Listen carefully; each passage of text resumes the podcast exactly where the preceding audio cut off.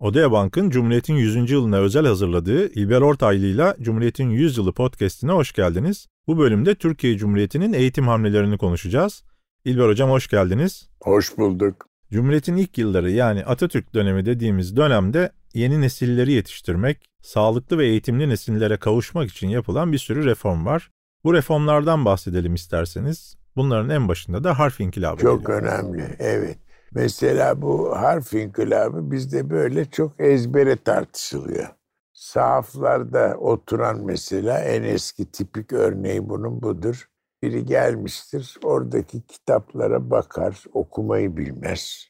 İşte zanneder ki onları okumak için Osmanlı İmparatorluğu'nda doğup e, Arap harfleriyle eğitime katılmış olmak lazım.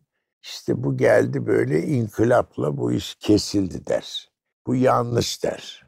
Ben size böyle canlı bir örnek verebilirim. Bir tarihte babamla bir yerde bir konferans dinliyoruz.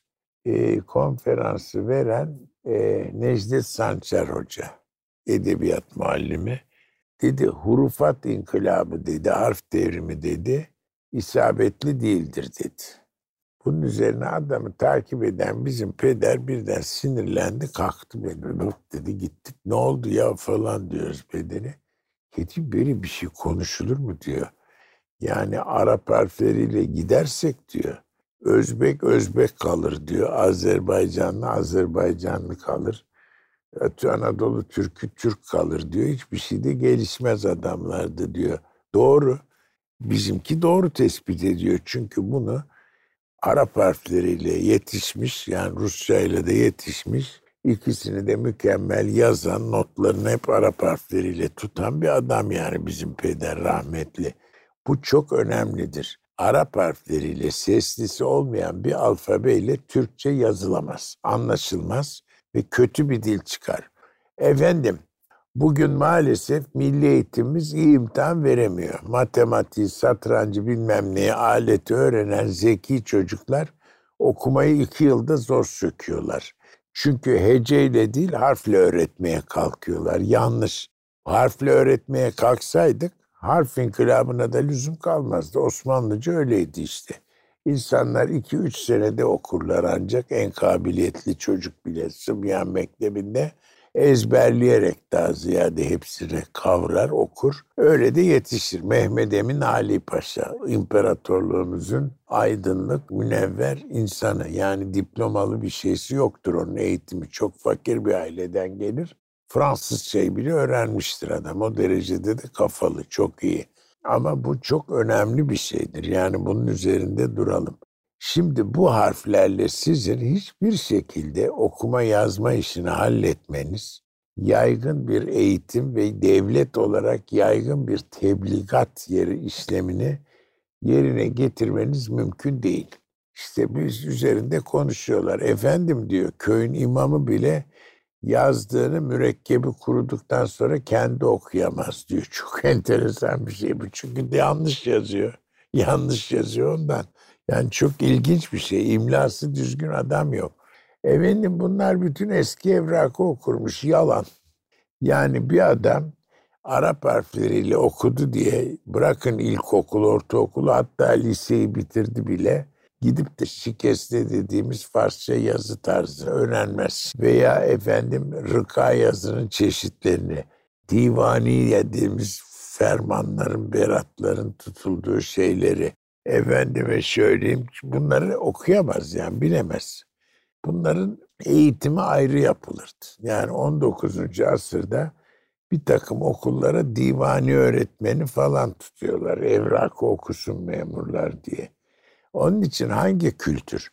Hiçbir şekilde 19. yüzyılın tarihçisi, tarihçileri hatta 20. yüzyıl başında bile çok az örnek dışında yani bazı mecmuaları toplamak dışında bir metni toplamak, analizini yapmak, emandasyonunu yapmak gibi bir işlemden geçememişlerdir. Yoktur. Şimdi yapıyorlar onu. Şimdi Edebiyat Fakültesi şimdi bütün vekainameleri neredeyse bulduğunu hemen çeviriyor. Efendim oturuyorlar. Divani yazılı metinler çözülüyor, okunuyor Efendim işte rıka yazılı şeyler çözülüyor. Bunlar çok önemli şeyler. Mesela mali kayıtlar üzerinde konuştuk değil mi? Bunların okunması son derece zor. Sanki adeta o isimler, o yer isimleri için oralarda bulunman gerekiyor. Bunları ben bir yerde çalıştığımız zaman gördüm ki eski okulları bitiren tapu sicil muhafızları ve benzerleri bizim gençler kadar hızlı okuyamıyorlardı. Yani işlendiği zaman, uğraşıldığı zaman bitiriliyor. Bu hikayelere katiyen inanmayın. Yani bu onu öğrenmek, Çince öğrenmek değildir. Onu da söyleyeyim size.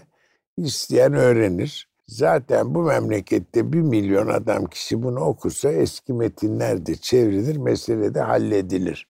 Ömer Faruk Akın hocanın Edebiyat Fakültesinin merhum profesörlerinden divan edebiyatı uzmanıydı. Ee, bizim bir paleografya seminerinde kapanış değerlendirmesini hiç unutmam. Bu seminerler göster ki tabii bizim genç nesil ben ve benden gençler bu hatların nasıl çözüleceği falan nasıl okunacağı falan bunların nasıl halledileceği üzerindeki önerileri falan Dedi ki yani bu seminerler gösteriyor ki dedi harf devriminin nesiller arasında uçurum yarattığı efsanesi doğru değildir dedi. Bunu o dedi muhafazakar bir hoca yani bir yerde. Bu çok önemli. Onun için bu gibi tabirlere girilmez. Yani bu harfler Çince değil. Bunlar fonetik sistemle kullanılan harfler. Harf çizelgesinde medeniyet tarihinde belirli bir yeri olan harfler. Onları herkes öğrenir uğraşınca çözer, okur. Bu kadar basit bu. Peki hocam tartışma biraz da o zamanın laik ve karma eğitimi üzerinden mi yürüyor? Karma eğitim meselesi problem değildir Cumhuriyet'in ilk yıllarında. Kız okulları ve erkek okulları devam ediyordu eskisi gibi. Sonra birleştirildi. Birleştirilmesine muhafazakarlıktan değil başka sebeple karşı çıkanlar vardı. Bunlarınki maalesef istisnai. Mesela ben hatırlıyorum Kabataş Erkek Lisesi Kabataş erkektir erkek kalacak diye boykot yapıyor çocuklar. Kızlar gelecek diye şaşılacak bir manzara. Çünkü şu kanaat hasıl olmuş kız çocukları matematikte bizim kadar iyi değildir. Olabilir bu ama kaç taneniz için geçerli bir yol yani hepiniz de matematikte ahası değilsiniz değil mi? Bunun gibi bir şey bu.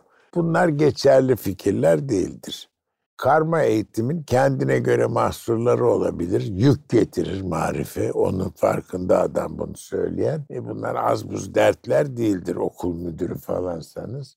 Ama kalkıp da yani bunun için de böyle karma eğitim savunulmaz. Mümkün değil. Çünkü sen bir yandan herkesi okutmak derdindesin. Yani eskinin aristokrat değerleriyle teşekkül eden gimnazyumlar, şunlar bunlar yok herkesi okutacağım diyorsun. Herkesi okutursan karma mekteple efendim cinsiyetin ayrıldığı mektebi tartışamazsın. Olmaz. Yok öyle bir zenginlik. Kimse bunu karşılayamaz. Yok. Olur mu öyle bir şey? Yani sen mesela 50 haneli bir köyde çocuklara iki tane okul kuracaksın. Yok ya who is going to pay that derler Amerika'da bilem yani değil mi? Olacak iş değil bu. Yahut da işte köyden köye çocuk taşırsın yolda kaza yaparlar. Allah saklasın hep oluyor. Bunlar saçma şeylerdir. Bir evvelki marif vekilimiz diyor ki okulları köyde kapatmayacağım diyor. Güzel. Şimdi bilmiyorum ne olacak. Ben anlamam bunu ama bundan çıkamayız. Çünkü tek mahsuru vardır bunun bir kere engeli. Öbürleri üzerinde konuşmuyorum. Bu iş zordur. Yani kitleyi okutmak gayretine düştüğün bir sürü okul açacağın yerde bu gibi cinsiyet ayrımına dayalı okul kuramazsın. Efendim bu Müslüman yobazlığı mıdır? Öyle bir şey yok.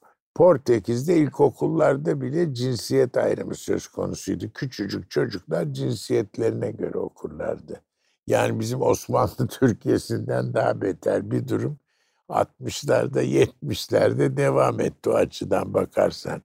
Bunlar lüzumsuz şeylerdir. Hocam ilk öğrenim böyle ama 1930'larda da bir üniversite reformu var. Çok güzel bir reform şu işe yaradı. Bundan çok şikayet edenler var haklı olarak veya haksızlar. Şimdi bir kere marif vekili bu işi ele aldı. Milli Eğitim Bakanı Reşit Galip Bey doktordur, tıp doktorudur. Fevkalade meraklı, zeki, cesur bir adamdır. Fakat bir programı götürecek bir kapasite görünmüyor kendisinde. Bunu söylemek lazım. Dürüst de bir adamdır. Mesela göç teorisi ortaya atıyor. Topladığı heyetin hiçbirinin içinde bir jeolog bile yok. Yani göl kurudu hikayesini tarihi bir olay gibi ele alıyor. Tarih öncesi olan şey o. Şimdi bunu Zeki Velidi söyledi diye ona da kızıyorlar. Zeki Velidi'nin kendi fikri değil bu, kendi bilgisi değil. Bu jeolojiye meraklı bir tarih hocasıdır. Bizde pek görünmeyen. Okumuş bunu Rus jeolojisinden ve coğrafyasından kıymetli adamlardır. Serd ediyor böyle teori olmaz diyor. Buna Atatürk'ün ilam ettiğine dair delil de yok. Madem böyle bir şey var tartışın diyor adam. Yani doğrusu bu bunun. Şimdi bakın ben size söylüyorum. Eğitim hikayesinde ciddiyet lazımdır insanlara. Bazı konularda 1930'lardaki tarih coğrafya kitapları bugünkülerden iyidir. Yani o kitabı okuyan bir çocuk dünyada Mezopotamya'dan, Hint medeniyetinden, Çin medeniyetinden, Bizans'tan, Roma'dan, Avrupa Orta Çağ'ından hiç değilse haberdar olur. Güzel de kitaplardır onlar. Aynı şekilde bastı onu bir yayın evi biliyorsunuz.